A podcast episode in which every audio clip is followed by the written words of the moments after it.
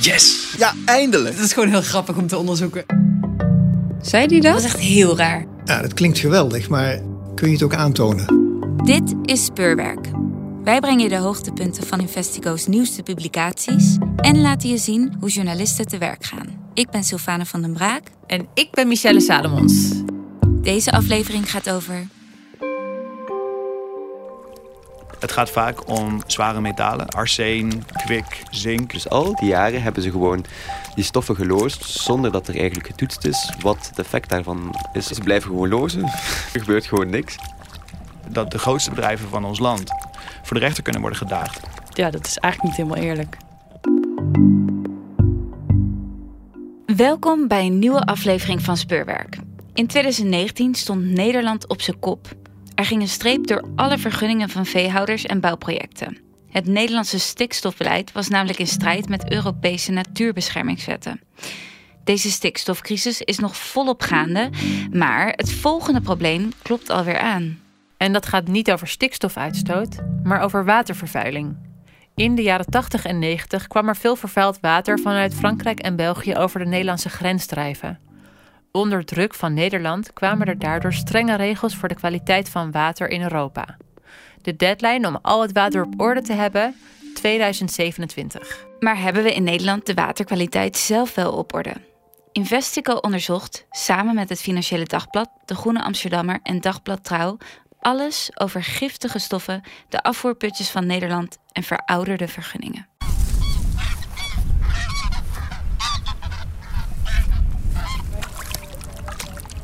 Het water dat je hoort stromen is van de Nederrijn, een rivier in de buurt van Ede. Hallo. Heeft u wel eens van de Wageningse smeerpijp gehoord? Ja, wel gehoord, ja. Hij is afgeblazen voorlopig. Dit is Jelmer Buis. Hij woont dicht bij de Nederrijn en vertegenwoordigt twee milieuverenigingen. Hij maakt zich hard tegen het plaatsen van de Wageningse smeerpijp. Via die pijp zou er vervuild grondwater, veroorzaakt door een gesloten Enka-fabriek, geloosd worden in de rivier. U kijkt zo uit over de Nederrijn die van oost naar west stroomt. Nu kijken we naar het westen. En dit is het havenkanaal van de gemeente Wageningen. En hier zou die buis komen? Die buis zou dus uh, van die kant uit hier denk ik ingegraven worden om het aan het zicht te onttrekken en dan zo hier naar de Nederrijn leiden. Um, ja, als hij er eenmaal ligt, dan heb je er natuurlijk geen erg in. Hè? Behalve dan onder extreme omstandigheden, zoals bij de Oder. Dat alle factoren de verkeerde kant op werken. Dan krijg je ineens uh, massale sterfte en dan weet niemand ergens van. Dan ligt de dader op het kerkhof. En iedereen heeft zich keurig aan de regels gehouden. We kunnen hier door het poortje. De pijp zou onder water worden aangelegd. In Jelmers woorden, buiten het zicht van de gemiddelde burger. Dat zou hij niet laten gebeuren. Hij kocht watervlooien en stopte die in bakjes om te onderzoeken wat het lozen van het vervuilde water voor het onderwaterleven in de rivier zou betekenen. Dit zijn de plastic bakjes die handig zijn voor het doen van uh, biotoetsen. Omdat je 3 centimeter water kunt aanbrengen waar de vlooien goed te onderscheiden zijn. Om ze te kunnen tellen leg je onder de bakjes een papiertje neer met blokjes, ruitjes. Uh, je doet het uiteraard in een aantal herhalingen om te zien dat het geen toeval is wat je waarneemt. En dan kijk je naar de overleving van de oude dieren en naar het aantal uh, jongen dat ze produceren. Nou, dat blijkt dat het met kraanwater uit Bennekom heel goed gaat. Ze leven uh, minimaal een maand lang, vaak nog langer. Naast bakjes met kraanwater stopt Jelmer ook watervlooien in water dat hij mixt met het vervuilde water van de Nederrijn. We gebruiken natuurlijk verdunningsreeksen. En je probeert eerst eens of ze 100 of 1000 keer verdunning, of ze dat nog verdragen. En als dat ook niet lukt, dan ga je het water uh, 100.000, een miljoen of 10 miljoen keer verdunnen. Je doet na hoe het in, in de, Rijn, in de ja, Nederrijn zou ja, zijn. Ja, de, de, eerste verdunningsreeksen waren allemaal tamelijk slecht. Dus dat betekent dat ze toch redelijk snel doodgingen. Maar uh, als ik het 10.000 of, of een miljoen keer verdunde, dan nog eh, bleven er dus effecten zichtbaar, minder nakomelingen. De watervlooien in het vervuilde water kregen minder nakomelingen dan de watervlooien in het kraanwater. De Milieuvereniging stapt naar de rechter om de lozing te voorkomen. Dat wonnen ze niet, maar door de tegenstand besloot het waterschap de vervuiling alsnog niet in de Nederrijn te lozen. Jammer is niet de enige die vindt dat er meer aandacht moet zijn voor de kwaliteit van de Nederlandse wateren. In 2000 werd daarvoor namelijk een richtlijn opgericht, de KRW. De KRW is een Europese kaderrichtlijn om de waterkwaliteit in heel Europa te verbeteren. Het gaat om het oppervlaktewater. Dus het water dat door onze kanalen, rivieren, beken, sloten, zee stroomt. Aan de ene kant moeten er voldoende vissen, algen, waterinsecten op alle plekken zitten. En er zijn per stukje water in Nederland zijn er regels voor. En aan de andere kant zijn er zo tussen de 100 en 150 stoffen, chemische stoffen, waarvan de concentratie niet te hoog mag zijn. En per stukje water moeten dus al die doelen gehaald worden. Als je één doel niet haalt, dus als er te veel stikstof in jouw water zit, dan kleurt dat water eigenlijk op de kaart rood. Dan heb je dat water niet gehaald. Stel je haalt alle 139 andere dingen die je moet halen wel. Als stikstof niet goed is, dan, nou, dan lig je er gewoon uit. In Nederland zijn er ruim 700 wateren die getest moeten worden op de richtlijn. Investico-redacteur Simon gaat mee tijdens zo'n meting met een onderzoeker die chef Mossel wordt genoemd. Chef Mossel is een onderzoeker van de Wageningen Universiteit en die al jarenlang naar dezelfde plekken in Nederland gaat om daar eigenlijk een netje met mosselen uit te hangen in het water. Van aan een brug laten ze die mosselen neerdalen in het water. Moest perfecte hoogte zijn, een meter van de zeebodem, anders zouden de krabbetjes die mosselen opeten. Dan hangt er eh, een schattig geplastificeerd kaartje aan met dit is onderzoek van de Universiteit van Wageningen voor Rijkswaterstaat. En dan is eigenlijk het idee dat ze dan drie of vier weken later terug zou komen naar diezelfde plaats, die mosselen weer uit het water zou ophalen, uh, meenemen naar het labo, invriezen en dan op een geschikt moment zou ze dan daar metingen op doen om te kijken hoeveel schadelijke stoffen zoals kwik bijvoorbeeld of dioxines in die mosselen ophopen. En al die metingen bij elkaar worden verzameld in een groot databestand waar je de waterkwaliteit van al die wateren in Nederland kan aflezen. Waarbij per stukje water wordt gezegd: deze stof is oké. Deze stof niet oké. Het aantal algen goed. Het aantal vissen niet goed. En zo kom je tot een, uiteindelijk een oordeel per, per stuk water. Maar zo kunnen we dus zien wat voor al die waterlichamen welke stoffen er, er overschrijden en niet goed zijn. En wat voor stoffen kwam je dan tegen? Het gaat vaak om zware metalen. Arsen, kwik, zink. Dat zijn stoffen die vaak terugkomen, die in een groot deel van Nederland de norm overschrijden. Wat we ook veel zien is stikstof, fosfor, chloride. Dus dat er vrij zout water wordt uitgestoten. En dat ook dat kan slecht zijn voor het onderwaterleven. Ja. En hoe doet Nederland het vergeleken met de rest van Europa? Als je kijkt naar het uiteindelijke eindoordeel, staan we onderaan. Geen enkel stukje water in Nederland voldoet aan al die criteria. En dat is een probleem, want. Tegen 2027 moet Nederland, net als elke andere lidstaat in Europa, zijn waterkwaliteit op orde hebben. Emiel is er duidelijk over. Kijk, we gaan het niet halen. Dat betekent dat Europa in 2027 een fikse boete kan verwachten. Die kan oplopen tot 80 miljoen per jaar. Maar eigenlijk vonden wij al snel, is dat helemaal niet het grootste probleem. Nederland heeft weliswaar nog tot 2027 om de waterkwaliteit op orde te krijgen. Voor de wateren in Nederland geldt nu al een verslechteringsverbod.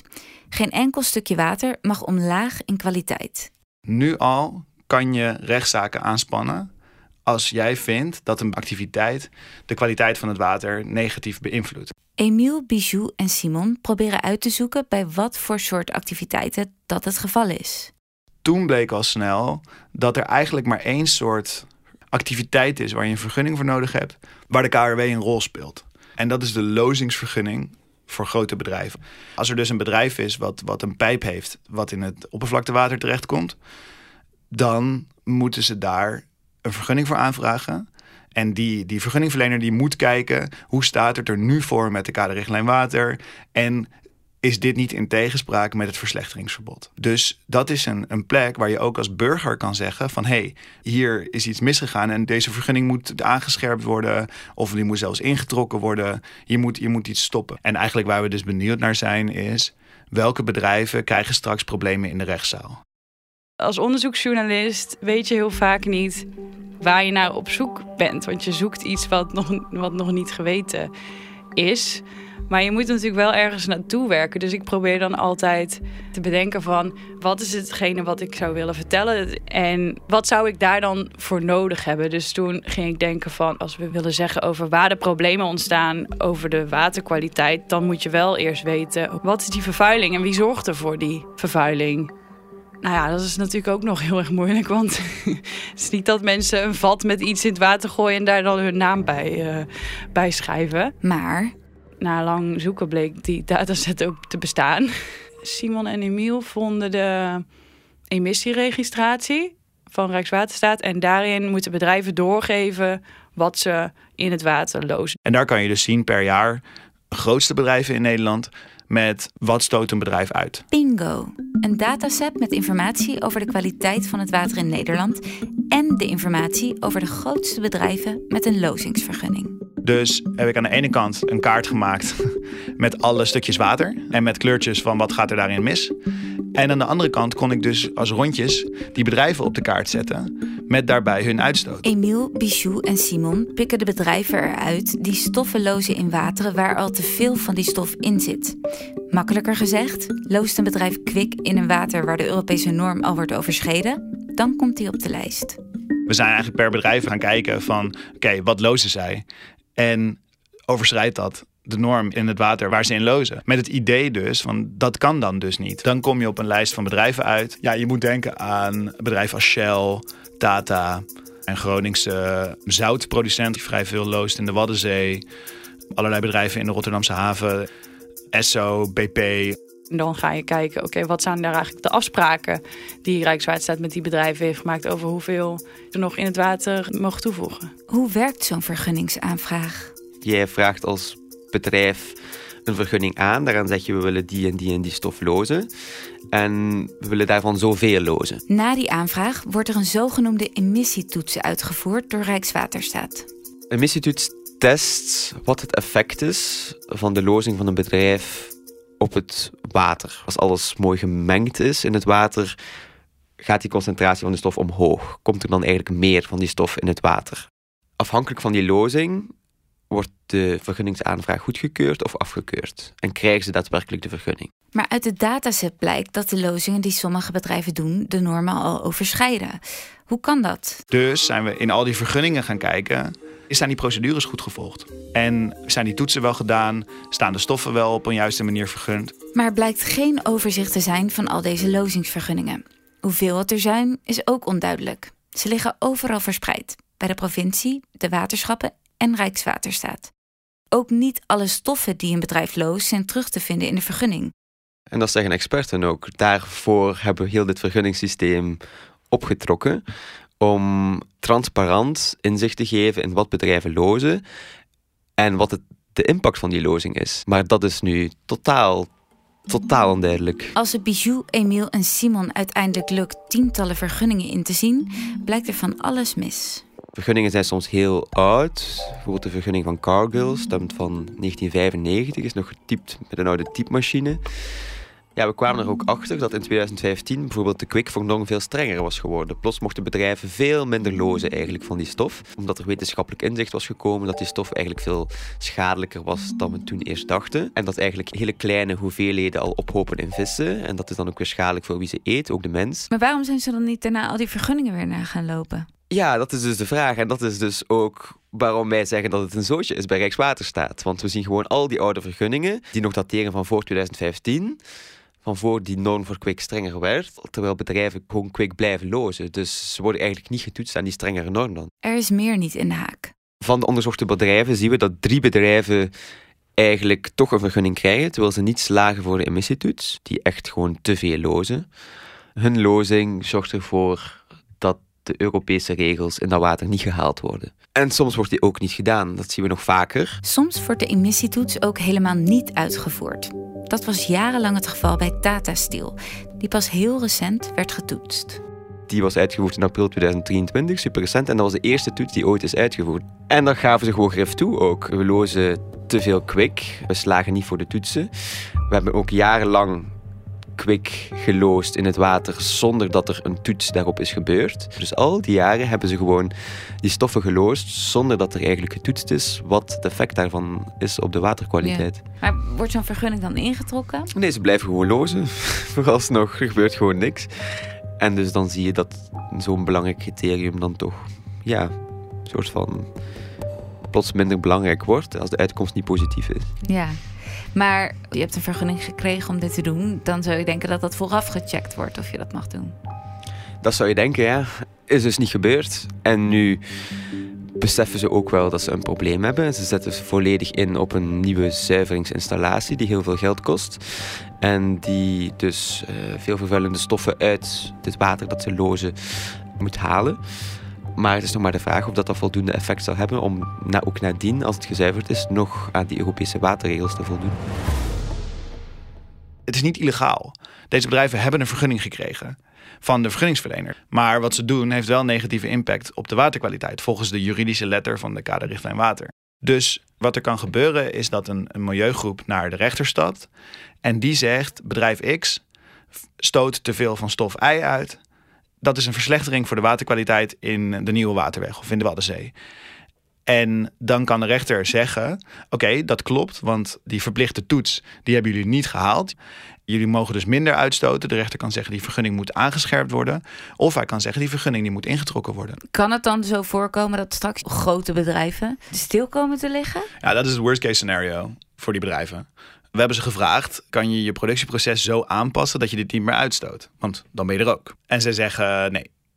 Kijk, echt grote bedrijven die hebben wel iemand in dienst die hier mee bezig is. Maar wij spraken ook bedrijven die ook een beetje zeggen van ja, ik hoop dat het waterschap het goed geregeld heeft, zeg maar. En wat zeggen het ministerie en Rijkswaterstaat hierover? Zij zeggen alles wordt goed getoetst. Bedrijven hoeven zich geen zorgen te maken.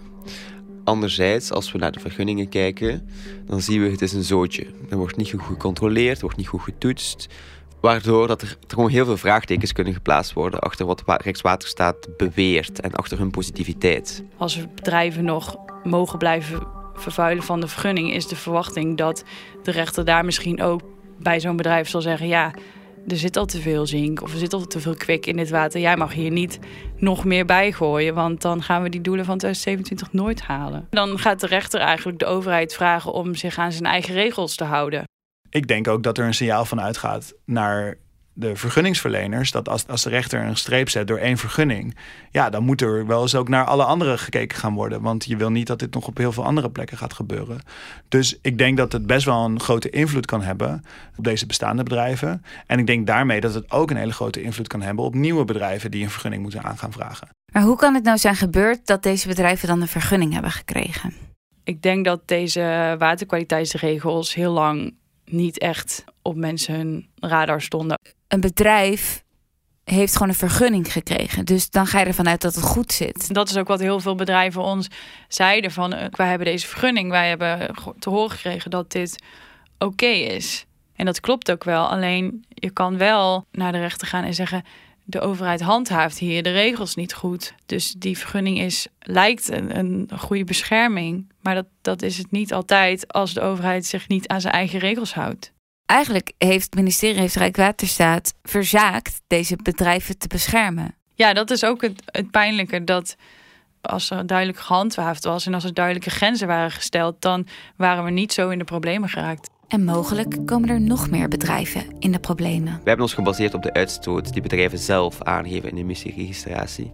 Er zijn nog heel veel bedrijven die niet in die database staan. Dus allerlei kleinere bedrijven die op het water lozen, daar is misschien ook wat mis in de vergunning, maar die hebben wij niet teruggezien. Maar deze bedrijven zijn niet als enige verantwoordelijk voor het vuile water in Nederland. Als je kijkt naar wat er in Nederland allemaal misgaat rondom het water en wat, wat er heel slecht is voor de waterkwaliteit, dan zeggen eigenlijk alle experts landbouw. Waarom worden zij niet getoetst op de KRW? Je kan dit bij de boeren niet in hun vergunning zetten of meerekenen, want je weet niet waar de vervuiling vandaan komt. Het spoelt van het land af, maar je weet, er is geen duidelijk aanwijsbaar punt. Hier komt het echt vandaan. Terwijl bij een bedrijf is nu natuurlijk een buis waar het uitkomt. Dus je kan veel beter aanwijzen waar het vandaan komt. En dus hoeven boeren geen vergunning aan te vragen die wordt getest aan de Europese waterkwaliteitsregels. En dat betekent dus dat je ook niet, als jij vindt dat er te veel uh, mestresten in jouw water zitten, dan kan je niet naar de rechter stappen en zeggen: Ik wil dat die boer stopt. En hetzelfde geldt dat er ook best wel veel smerigheid nog uit de rioolwaterzuiveringsinstallaties komt, waar heel veel kleinere bedrijven en ook al onze huishoudens op zijn aangesloten die bedrijven die vormen ook een druk op de kwaliteit van het Nederlandse water. En die worden totaal niet gedoucht aan elkaar KRW. Als je de waterkwaliteit wil verbeteren, moet je daar ook wat aan gaan doen. Dus er zijn twee bronnen van vervuiling die we zijdelings moesten laten. Dit is een heel dubbel stuk. We focussen op die bedrijven omdat zij bijhouden wat ze in het water gooien. Die bedrijven zijn niet eens de grootste vervuilers, maar omdat, omdat zij eerlijk rapporteren over wat zij vervuilen, worden zij als eerst voor de leeuw gegooid. Ja, dat is eigenlijk niet helemaal eerlijk. Hoezo niet helemaal eerlijk? Die normen die zijn niet voor niks vastgesteld. Ik bedoel, het gaat hier om volksgezondheid, het gaat hier over het milieu. En als je dat niet haalt, dus als je als bedrijf de kwaliteit van het water omlaag haalt, ja, dan moet je gewoon nadenken of je, of je nog kan bestaan in, in de huidige economie. Klopt, dat is een, uh, een balans die soms moeilijk te bewandelen is, denk ik. Want het zijn natuurlijk ook de grootste uitstoters van Nederland. En in zijn totaliteit mag dat dan wel niet zo heel veel zijn. In het specifieke water waar ze lozen en de kwaliteit aantasten en ervoor zorgen dat er minder vissen leven enzovoort. Daar richten ze wel degelijk schade aan het is een cliché, maar in zo'n klein land waarin je en landbouw wil bedrijven en een industrie wil hebben en je nog raffinaderijen hebt en met zoveel mensen woont, dan is het gewoon heel moeilijk om dat water uh, schoon te houden als je dat allemaal wil blijven, blijven doen. Het wordt inderdaad een vraag: kan je nog wel grote industrie hebben in Nederland? Is het wel nodig dat er drie enorme olieraffinaderijen in de Rotterdamse haven liggen? Die stoten allemaal best wel veel stoffen uit. En de kwaliteit in dus de, Nieuwe Waterweg en de Nieuwe Maas is gewoon niet zo goed. Als we dit niet oplossen, komen we ook echt in de problemen. En dat is niet omdat we dan niet meer overal kunnen zwemmen of dat er bepaalde vis niet meer is. Dan hebben we straks echt te vervuild water voor ons drinkwater. Dit was Speurwerk. Je hoorde Bijou van der Borst, Simon de Kweker, Emiel Woutersen en Jelmer Buis over watervervuiling in Nederland. Bijna geen enkel stukje water in Nederland is schoon genoeg en voldoet aan de Europese regels voor waterkwaliteit. Als dit in 2027 niet is veranderd, kan Nederland flinke boetes krijgen van de Europese Commissie. Maar dat is niet het grootste probleem. Milieugroepen en burgers kunnen rechtszaken aanspannen tegen bedrijven die giftige stoffen in het water lozen. Investico zocht uit dat meer dan 10 van Nederlands grootste industriële bedrijven hierdoor in de problemen kunnen komen. Hun vergunningen staan op het spel omdat hun lozingen de milieukwaliteit verslechteren, verplichte milieuonderzoeken niet zijn uitgevoerd of hun vergunning sterk verouderd is. Het gaat om staalproducent Tata Steel, chemiebedrijf Dow en ook een Shell-raffinaderij. Er is veel kritiek op Rijkswaterstaat omdat zij de vergunningen zeer langzaam op orde brengen en zo bedrijven in de problemen brengen. Investico deed dit onderzoek samen met het Financiële Dagblad en Dagblad Trouw. Ook is het hele verhaal te lezen in de Groene Amsterdammer en natuurlijk op de website van Investico. Wil jij de onderzoeken die in Speurwerk aan bod komen steunen? Wil jij de onderzoeksjournalistiek van Investico verder helpen? Word dan vriend van Investico. Via de link in de show notes van deze podcast kan je een jaarlijkse bijdrage doen om ons te steunen. Die is fiscaal aftrekbaar. Ook met een eenmalige bijdrage maak je ons erg blij. Abonneer je in de podcast-app op Speurwerk en krijg een melding zodra de volgende aflevering online staat. Wil je onze onderzoeksverhalen in je mailbox ontvangen? Abonneer je dan op de nieuwsbrief van Investico. We bedanken Pepijn Buitenhuis voor de muziek en eindmix. Tot de volgende keer. Vind je Speurwerk leuk? Misschien is de Groene Amsterdammer podcast dan ook iets voor jou. Hallo, elke week presenteer ik, Kees van der Bos, de Groene Amsterdammer podcast. Het is een gesprek met een journalist die die week een spraakmakend artikel publiceert in De Groene. Waarom dit verhaal? Was het moeilijk om het te maken? Wat waren de uitdagingen? Wat brengt het ons? En wie is die journalist eigenlijk? Elke week een goed gesprek in de podcast van de Groene Amsterdammer.